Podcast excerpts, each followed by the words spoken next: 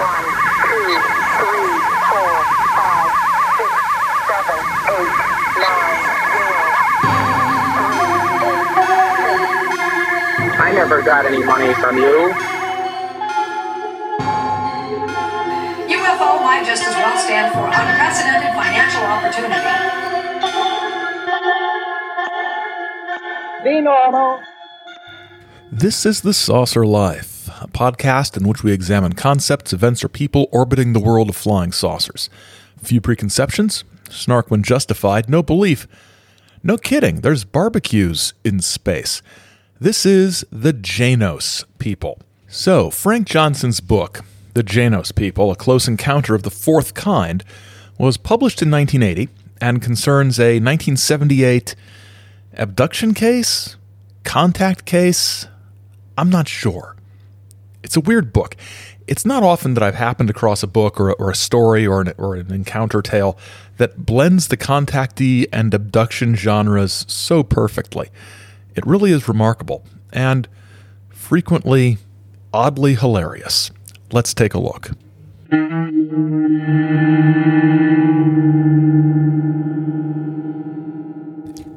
So, first of all, who is Frank Johnson? In the book, he's described as a retired academic with a background in biology, but that doesn't really tell us much. Now, this case, which involves a family who encountered a UFO and the occupants of that UFO, came to the attention of the UFO Investigators Network in Great Britain, and one of their lead people, Jenny Randles, who is a phenomenally significant person with a long history in ufology. Um, this case happened in 1978, and at that time, she said Johnson should investigate this. So the book begins with an author's preface, and one of the things we're going to see in this book, one of the things that Johnson does that really annoys me, is that there's a lot of out of order telling of the story. And I don't know if my problem with some of this stuff is that I'm used to first person accounts of UFO experiences and encounters, or ones that are just a little better structured. But what we're going to get, and I know I'm doing the exact same thing I'm complaining about in this book right now, is that before we've met the witnesses, before we've met anybody, before we know what's going on, we're going to find stuff out about these aliens that we haven't met yet that is going to be important later. And there's a whole lot of, we're going to get to this stuff in chapter six, we're going to get to this stuff in chapter seven.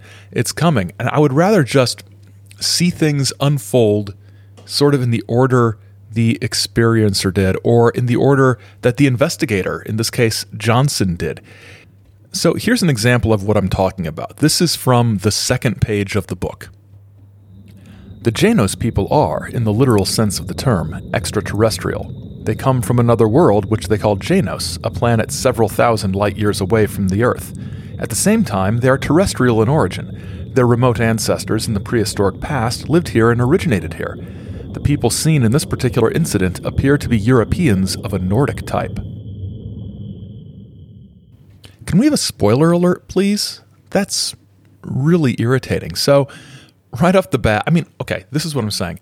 I'm saying it would have been nice to have learned that these aliens originated originally on planet Earth through a scene where one of the Janos people says to one of the witnesses, We're from another planet, but we originated on what you call the Earth, or something like that. Instead of, yeah, we're going to find out that these people are originally from Earth or from another planet now, but for right now, let me tell you how I got involved with this case. Just put things in order, please.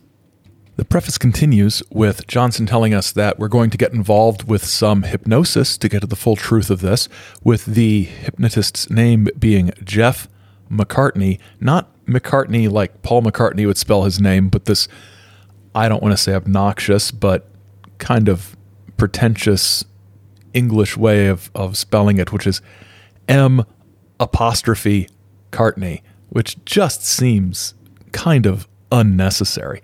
So, from the preface, we go into a prologue, and right off the bat, in the prologue, we are introduced in a little more detail to the planet Janos. Yes, before we've met the actual witnesses who encountered these things. I don't like how this is done, but I don't have a choice. Here we go Janos. Janos is the name of a world that died. Janos was a planet very like our own, with blue seas and lakes, green fields and hills, trees and grass, with towns, cities, and quiet countryside, with ships and boats and aircraft, with pleasant single story homes and families of men, women, and children, people very like us, people who laugh and make jokes, gentle, kindly, sensitive people of deep understanding who abhor violence and will not make war, even to obtain that which they most desire. People who, even in extreme need, do not want to bring trouble on others. People very like us.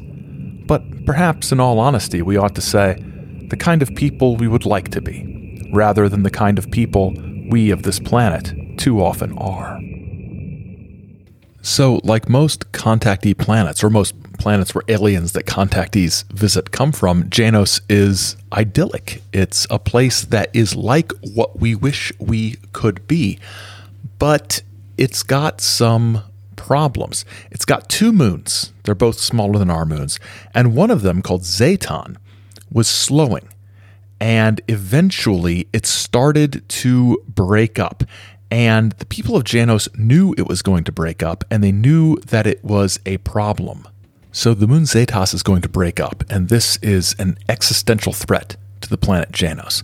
They look around, they search for a planet that might be suitable for them to escape to, and they happen across Earth, which is, of course, as we know, very similar to what Janos is and has been and would be potentially again or continually for the people who live there. Earth is a possible escape hatch for the people of Janos. So there's a crisis, there's going to be a disaster around the bend, but what is Janos like in the meantime, at its peak, at its height? What was this planet like? We know that the people were all good and wonderful and how we all wish we could be as humans, but what did they do? What was their lifestyle like? The few scenes we have of the old Janos paint a picture of sunlit greenery and blue water, flanked by low, wooded hills. On the lakes, gaily colored powerboats, pennants fluttering, throw up their smooth bow waves, ripples fanning out toward the shore, where fashionably dressed women, with their menfolk, enjoy their abundant leisure.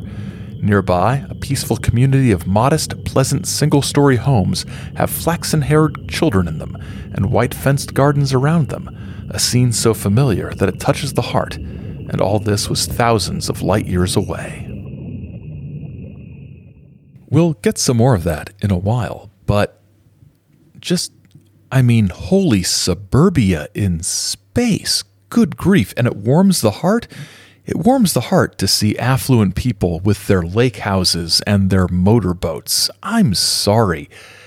As somebody who grew up in a place where people who weren't me went to the lake on the weekends in the summers, and I never did.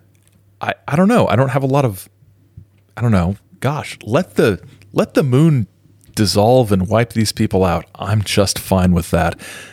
Ooh, there's some class angst there, isn't it?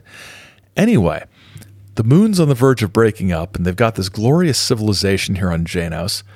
So, what happens next? Well, the moon Zeton continues to break up, and the leaders of Janos construct a massive fleet to evacuate the people off the planet to go to a place of safety, a planet like Earth. The problem is, things happen so rapidly they aren't able to get everybody off. They try, they wait until the last possible minute, until there's nobody left to rescue. And then they leave the ruins of what had been the planet Janos. And this brings us to what happens to our family from Earth, the witnesses, the experiencers who encounter the Janos people. Interesting that what are we almost 10 minutes into the show and we we finally are at the point in this book by Frank Johnson where we get to the actual experiencers. So this makes it less of a sort of contacty book and more of a just alien book. The experiencers aren't central. The aliens are central. And and so the question of who the author decides to focus on is an interesting one. Here, the focus is absolutely, at least initially, it seems, on the space people, the Janos people, rather than the Earth people. But now we're meeting those Earth people, and it's a family. We don't know their last names, and the first names I think are pseudonymous. We've got John and Gloria, a married couple, and their daughters Natasha, who at the time is aged five, and Tanya, who's aged three. Also part of the crew is John's sister Frances. Now they're driving home in Oxfordshire, in the UK. They're driving home from a family funeral. And as they're doing this, they see a flying saucer along the road hovering over a house. But what's weird is the house wasn't there when they went back to the site. Um, there's a suggestion early on that their memories are being tampered with. So the saucer hovers over the car, and the witnesses, the family in the car, are able to discern some good detail during this encounter. The circular craft now moved quickly over the car and away to the right of the road, somewhat behind the standing car. It sank down to a low level behind a thin row of trees, but could still be clearly seen through the gaps between the trees. A small row of colored lights now appeared all around the extreme rim of the disk. The lights were of different colors, the same color not appearing twice in succession. The whole ring of lights was revolving slowly from left to right. The craft rose and fell slowly several times, but did not quite reach the ground. Gloria and Frances could both see the craft through the rear right hand side window of the car. In profile, it was a typical flying saucer, a biconvex lenticular disc, tapering at the edges to a fairly sharp rim where the lights were. The central part was more curved, both above and below. It was all dull black, except for the lights. So, after seeing the saucer, something interesting happens, and Johnson refers to a a sort of splitting of the narrative, and he says, on the one hand, you've got what really happened and what they would learn about eventually, and the, on the other hand, you have a cover story that the people told or experienced. Now, today, we'd probably use the phrase screen memory to describe what happened, but basically, from the point of view of John and Gloria and Natasha and Tanya and Frances. after the saucer sort of moves away, they just sort of continue driving. But what they remember as being real had a weird, sort of dreamlike quality. John was very uneasy and could not understand how they came to be on an unfamiliar road since there was no possibility of him having taken a wrong turning. The real road went straight into Faringdon, little more than a mile away. But this narrow, closely hedged road seemed interminable. It seemed to all of them to go on and on. The two women had a floating sensation, and all felt the car's movements to be unnaturally smooth, as if it, too, were floating along, not in contact with the road, which looked rough and ill made. The real road is broad, smooth, well maintained, and almost completely level and straight. But this narrow dream road went up and down hills and curved to left and right. There seemed to be a lot of repetition in the details of the road. There was a characteristic pattern of a bend at a rise, followed by a dip, that repeated endlessly. The hedges and trees which lined the two sides of the road seemed the same, as if they were mirror images. So for me, this sequence is probably the only actually sort of troubling, disturbing, creepy, weird thing in the story. The idea of you're driving along the road or a road you're familiar with, you see a strange thing in the sky. It looks like a flying saucer. And then it's over. You're back in your car, you're driving, and the road isn't the road you're supposed to be on. It's close enough that you're not completely freaked out, but it's different enough that you're a little freaked out. That's very troubling to me. This sort of, I said, sort of a dreamlike quality. It's sort of a nightmarish quality in a lot of ways. So they get home, and over the next few days, uh, they, they feel sick um, when they get home. They hear the sound of the saucer that very night. They have physical symptoms. The adults, not the kids. The adults have an itching on their skin, especially on their scalp. They have things that look like bruises but have no pain. And Johnson suggests that all of this could have been from exposure to radioactivity. So, about a week later, John and Frances begin to have some strange dreams, some of which are waking dreams. John himself is ill from influenza, and Johnson suggests that John's sort of weird dreams that we're going to experience here were because of, quote, in his abnormal state of mind as an influenza patient, John slipped accidentally into a self induced hypnotic trance.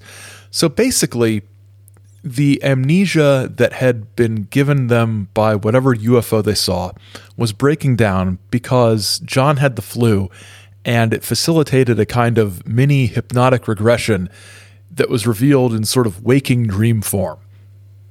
Sure, fine. So John is having this dream and he's walking through the ship, and there's pages and pages and pages of this book dedicated to the question of how they could have gotten onto the ship, considering that they saw a door, but such a door would not have been possible with the curvature of the hull.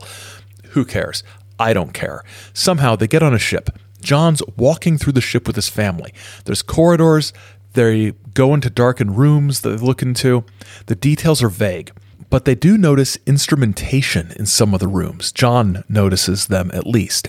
And the instruments all have dial gauges like a speedometer, switches, flashing lights, knobs. Nothing explicitly futuristic. All of it seems to be technology that would be familiar to people who lived on Earth in 1978. And actually, I'm sorry, dial gauges, switches, flashing lights.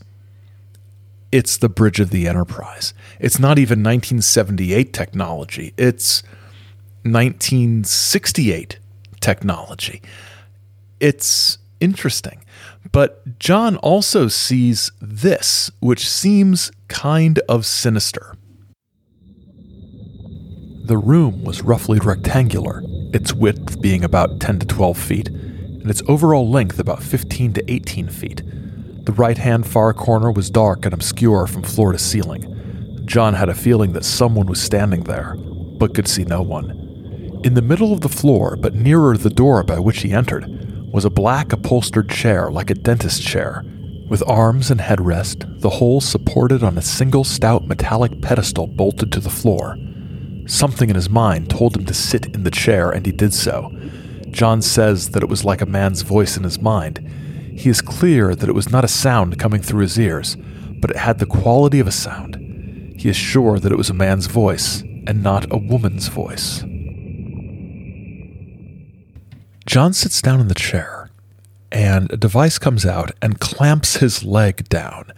And where the clamp hits corresponds to where those painless bruises are on his leg. He's scanned with a beam. It's a white beam. And there's no feeling, there's no sensation associated with the beam. It's like a flashlight moving up and down on him, almost like it's scanning him, but he doesn't feel anything. Then he remembers being returned to the car. Frances, his sister, had another dream that was similar, walking through corridors, things like that.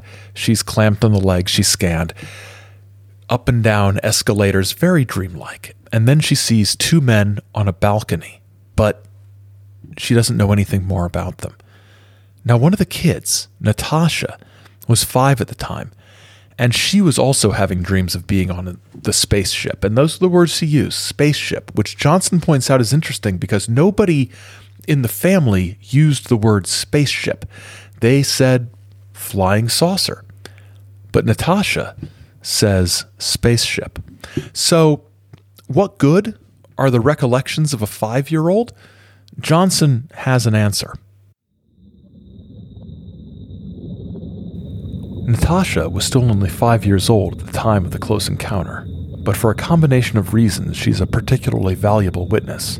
She is not old enough to dissemble convincingly, if one may be permitted a somewhat cynical observation about the human race, and though, like other people of any age, she is capable of romancing and embroidering the truth, it is immediately apparent to anyone who knows her when this is happening. You can, so to speak, see the wheels going around in her mind. She can, of course, be mistaken, but so can many adult witnesses. It's okay if she's not terribly reliable because we don't think she's lying, and even if she's wrong, she's not probably any more wrong than grown up witnesses, which I was going to be snarky about, but sure. I mean, I'll allow it. That's fine. So, as we go through this chapter with Natasha's testimony, She's wandering through the ship. Her younger sister is with her mother, and she notices chairs that hold her in place, sort of with arms that come around her. There's bright twinkling lights. It's it's a kid wandering through a spaceship, basically. And I don't think we need to spend an enormous amount of time on the little details of what she sees. And the Janos people sorry, Janos, the pronunciation is in a footnote, which actually is really helpful. The Janos people is nothing if not chock full of incredibly tiny details. Later on, we'll have some examples of those. But there's one thing in particular that Johnson notes is interesting and I think is interesting and again, kind of similar in the testimony from Natasha, who, remember, at the time was only five. We may note here an interesting remark made by Natasha in mid August 1979. She had been chattering quite a bit to her parents about the flying saucer.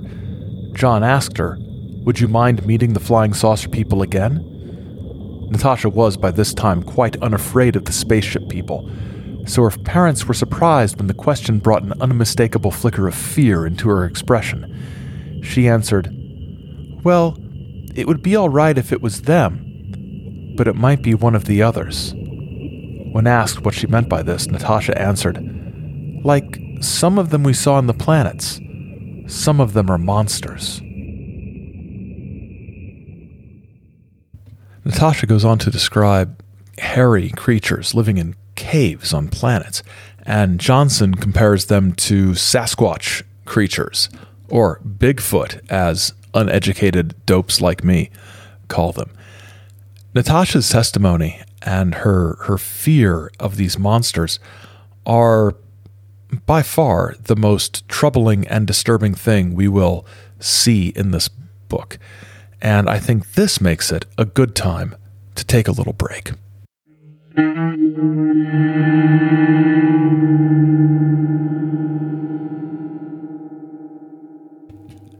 Next week, we will field your questions and comments about this episode, so be sure to get them to us in the comments under this episode on the website or social media through email. We've already gotten some good ones based on some pictures we put up on Instagram, Twitter, and Facebook. And then um, I think I'm making an actual uh, call here. I'm calling an audible. The Janos people will be one of our incredibly rare, maybe our only second ever two part episodes uh, for a variety of reasons. Uh, one is as I was putting this episode together, I didn't realize going through it, taking my notes, sort of sorting out quotes, that there was more material in this book than I expected. And also, I'm having some kind of allergy attack that has rendered one of my eyes uh, more useless than usual. So, we'll finish up this episode after this break, and it'll be um, not too much shorter than the regular length. But in two weeks from now, we're going to conclude the Janos people. There's a lot going on here, and it's strange. You can check out past episodes and support the show at saucerlife.com. You can also support us through the link in the show notes. We greatly appreciate the support, uh, both financial and just sort of verbal and cheerleadery that we've gotten over the past going on four and a half years. As always, we're on Twitter and Instagram at SaucerLife, and you can email us at thesaucerlife at gmail.com. You can also contact us by post at Chizo Media, Department A, P.O. Box 68, Grand Blanc, Michigan 48480. And I must say that recently from a listener, we received a cross stitch sort of embroidery thing that said keep watching the skies and the little embroidery loop thing. And it's on a shelf here in the uh, in the studio. I'll throw a picture of it up on social media this week. It's one of those things that every few months i get the email saying we're renewing your post office box. And i'm like oh do i really need this? And then i get something like that or something like the um, the the zines that we've been sent by by various people or just a, a nice letter and I'm like, yeah, that's worth it. So for now, let's head back to Oxfordshire and the UK and finish up this first part of the Janos people. Or, I'm sorry, the Janos people, according to the footnote. I don't make the rules. So,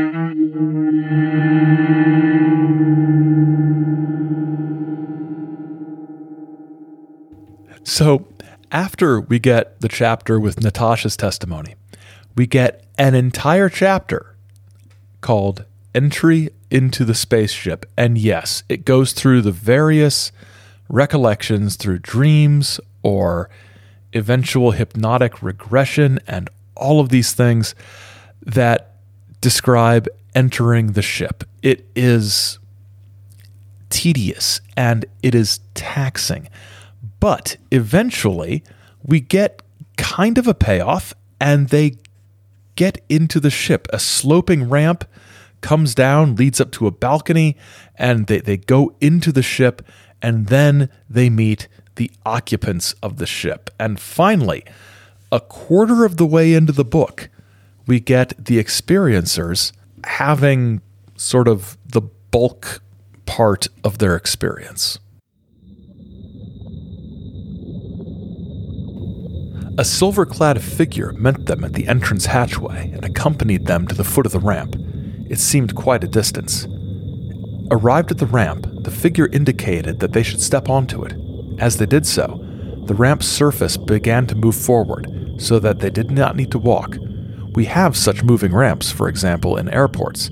The only refinement here was the automatic start when a person stepped on. On the balcony, waiting to receive them, were three or four other silver suited men. Frances says their manner was exactly that of a host welcoming invited guests to his home.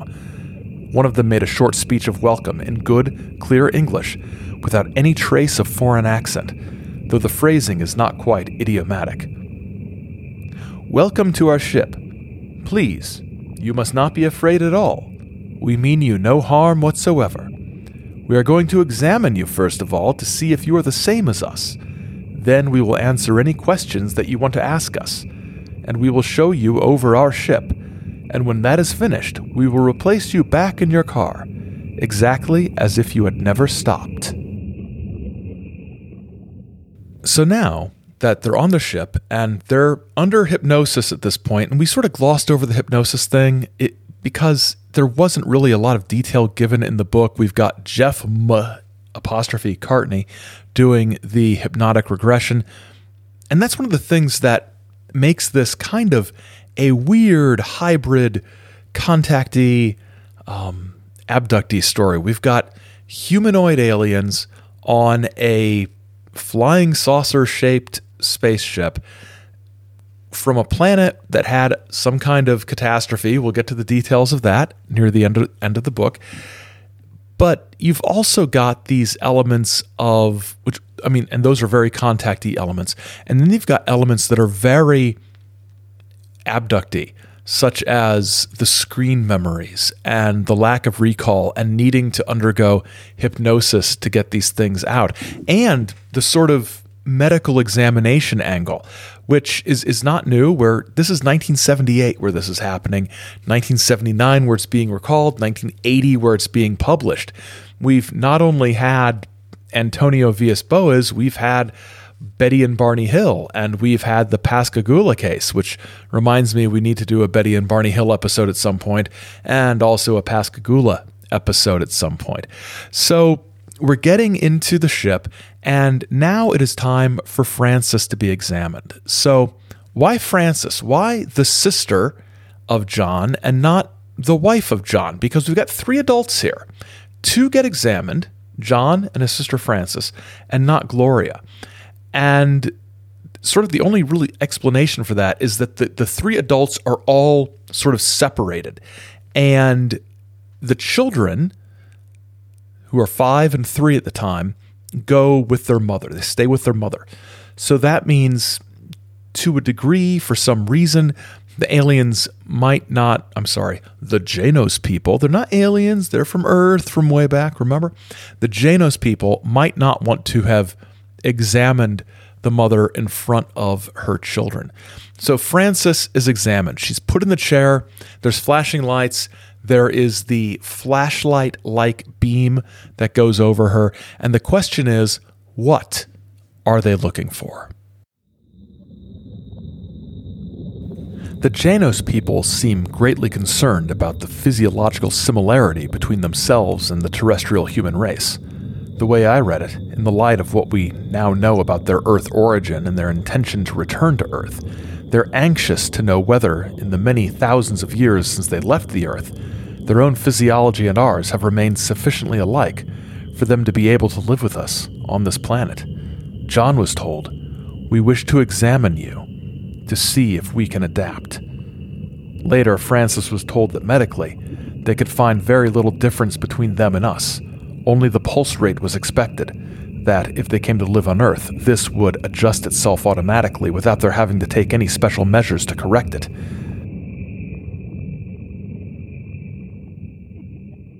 So the examinations aren't for weird hybridization breeding purposes like we would see in later contactee or sorry, abductee scenarios. They aren't for torture or weirdness. They're to make sure that when the Janos people come back to Earth, that Earth is actually compatible with the way they need to live, with the conditions under which they need to survive. Which I don't know. Let's think about this. Let's think about this in terms of how Earth might react to the ragtag survivors of a doomed civilization, a lost civilization, showing up, examining people, messing with their brains, messing with their memories, all to determine if Earth, as it is now, is suitable for them to what? Recolonize or colonize again? Re inhabit? What about the Earthlings who have shown up in the meantime? How do we know that these people really are from Earth? They wear jumpsuits. Some of us wear jumpsuits. Is that really the only thing that we can sort of count on? It's a question that Johnson is actually going to address and speculate about later in the book. There are socio-political implications to the space people showing up and saying, "Hey, we basically like to move back in with our great great great times a billion grandkids because you know, we don't have a place anymore." So after her examination, Frances meets with various members of the alien crew, including one of their leaders, in a break room yes, it's it's a break room. That's the best way I can describe it. There's a picture up on Instagram and Twitter and I believe Facebook as well, but I'm going to describe this to you if you don't have access to those or haven't seen them. The room has a number of tables. On the diagram, there are six tables. Sorry, 12. Ta- I can't do math. There are two sets of six tables, which is 12 tables with four chairs each. And they've got a diagram, sort of a detail of the chair. And it is a chair that's sort of a, a sort of 70s looking chair, curves up around the hips, goes about halfway up the back, bolted onto the floor, uh, probably swivels. On one wall, there is a drinks dispenser doesn't say anything about any kind of food, but a drinks dispenser. On another wall, there is a very tiny screen, a, a very tiny screen, sort of tucked away in the corner. And Frances and her companion, who we will meet shortly, sit at this table in the corner looking at the screen. It looks for all the world like the lounge, the crew lounge, the mess hall on the Enterprise on the old Star Trek. The chairs except for being bolted onto the floor, look a whole lot like the chairs that Uhura and Sulu and Chekhov and Mr. Spock sat on on the bridge of the Enterprise. It's very clear that there are science fiction televisual cues that are playing into the illustrations here. So Frances is in the break room. She's with a leader of the aliens, and she is going to be given a lesson about what exactly is going on. So, Frances is meeting with a man whose jumpsuit has a large white disc on the chest, and he asks Frances her name, and then he says, My name is, this is how it's spelled U X I A U L I A. And the notes, the the way it is it is sort of explained here, it is pronounced Euxia Yulia. That is not a name I'm going to be able to pronounce without a number of takes. Another reason why this episode is two parts is because the amount of time it's going to take to re record me saying Euxia Yulia correctly. So, Euxia Yulia explains to Frances a number of things about what is going on, um, about the destruction of their home planet, about their search for another place to live. She's shown videos about how they lived, and she's shown videos, and this is where in the preface, um, Frank Johnson got this. She's shown videos of the barbecue, the picnic that people had, a lakeside barbecue scene. And what is amazing about this book, this is probably the most. I said in the show notes, this is one of has become one of my favorite UFO books over the last few weeks as I've been working on this episode. And I think one of the things that sealed the deal for me is the fact that they spend or sorry, Johnson spends I said they. I said they like the Janos people were real people explaining this. And I don't want to make that assumption. Johnson spends a remarkable amount of time relaying the appearance of the barbecues used by the Janos people. Folks, this is a real thing that was in a real book, published by a real publisher, bought by real people, including me. The barbecue stove itself was a rectangular metal box, dark colored, about 3 feet and 18 inches square on plan. Toward the bottom of each face was a series of horizontal ventilating slots to allow air intake. The heat was smokeless, and there was nothing to indicate how it was produced. There were no visible electrical leads. On the square open top, several long metal skewers lay across the box. Each held a series of lumps of dark colored flesh cooking in the heat. Euxia Yulia told her, about the meat, as he called it, we get them from the rivers. A man who wore only swim trunks sensibly because the job was a warm one kept turning the skewers.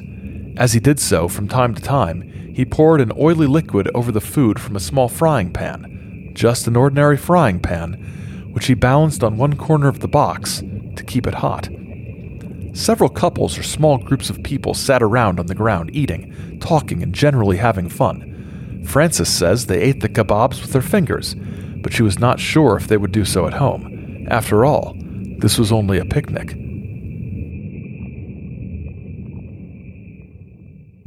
What is happening to the magic of ufology? What is happening to the magic of scientific investigation of the paranormal? It is, folks, this is 1980. And what is glorious about this book, what is wonderful about this book, and what I I just adore about it is yeah, maybe I was a little snarky about it setting it up, but everybody, we've got two paragraphs about a space barbecue and space kebabs and space marinade from a normal frying pan this is glorious. This might be. I'm not sure where the show goes from here, um, because we've we've hit peak goofiness. But that's not the only thing going on. There are other forms of recreation happening at this picnic among the Janos people. They have boats. These are boats that would be like the boats that are futuristic, that space people might use. The midship section was open, with seats for the crew, but the bow and stern section were closed in above. A low windscreen, curved and raked, rose up at the front of the open midship section. The effect was not unlike that of a sports car, translated into boat terms. It's a boat. It's a speedboat. It's the type of boats that had since the 1930s and 40s. I was honestly incredibly surprised that nobody was water skiing behind these boats. This is the last chapter we're going to look at in this first part of the Janos people. It's sort of a, a nice halfway point. This story Frances is told about the the lifestyle of the Janos people before their moon broke apart and, and ruined the planet and forced them to flee. But what's fascinating about this is this is this planet is a vision of what people in 1978 in Britain or in the United States for that matter, in a country that was deindustrializing, that was economically not in great shape. The 70s were not any kind of golden era for almost anything except for certain bad television shows, if you're somebody like me the alien people, the, the, the Janos people, lived a life before their disasters hit that was basically an ideal suburban middle class life. And I think that's just fascinating. We, we don't know at this point a lot about their politics. There's no, at this point in the story, no sort of critical preaching about man's inhumanity to man. We know they're generally good people who don't get into trouble, don't cause trouble, and they're living a good, peaceful, prosperous life. This is fascinating to me.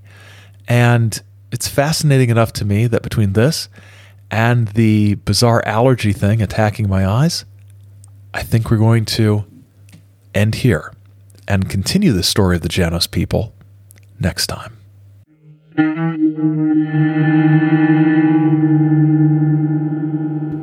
Thanks for listening. Remember, if you have questions or comments about this first part of our Janos People episode, send them in to us via the usual social media channels or email channels, and we'll address it on our feedback episode next week. Also, if I can pull it off schedule wise, I might um, ask the saucer wife to listen to this episode and give us our opinions. She always has some fairly good opinions and questions. Our associate producer is Simpson J. Hanover III, and The Saucer Life is a production of Chizo Media LLC. Chizo Media, our heart is with the people. Till next time, keep watching the skies, because the skies are watching you.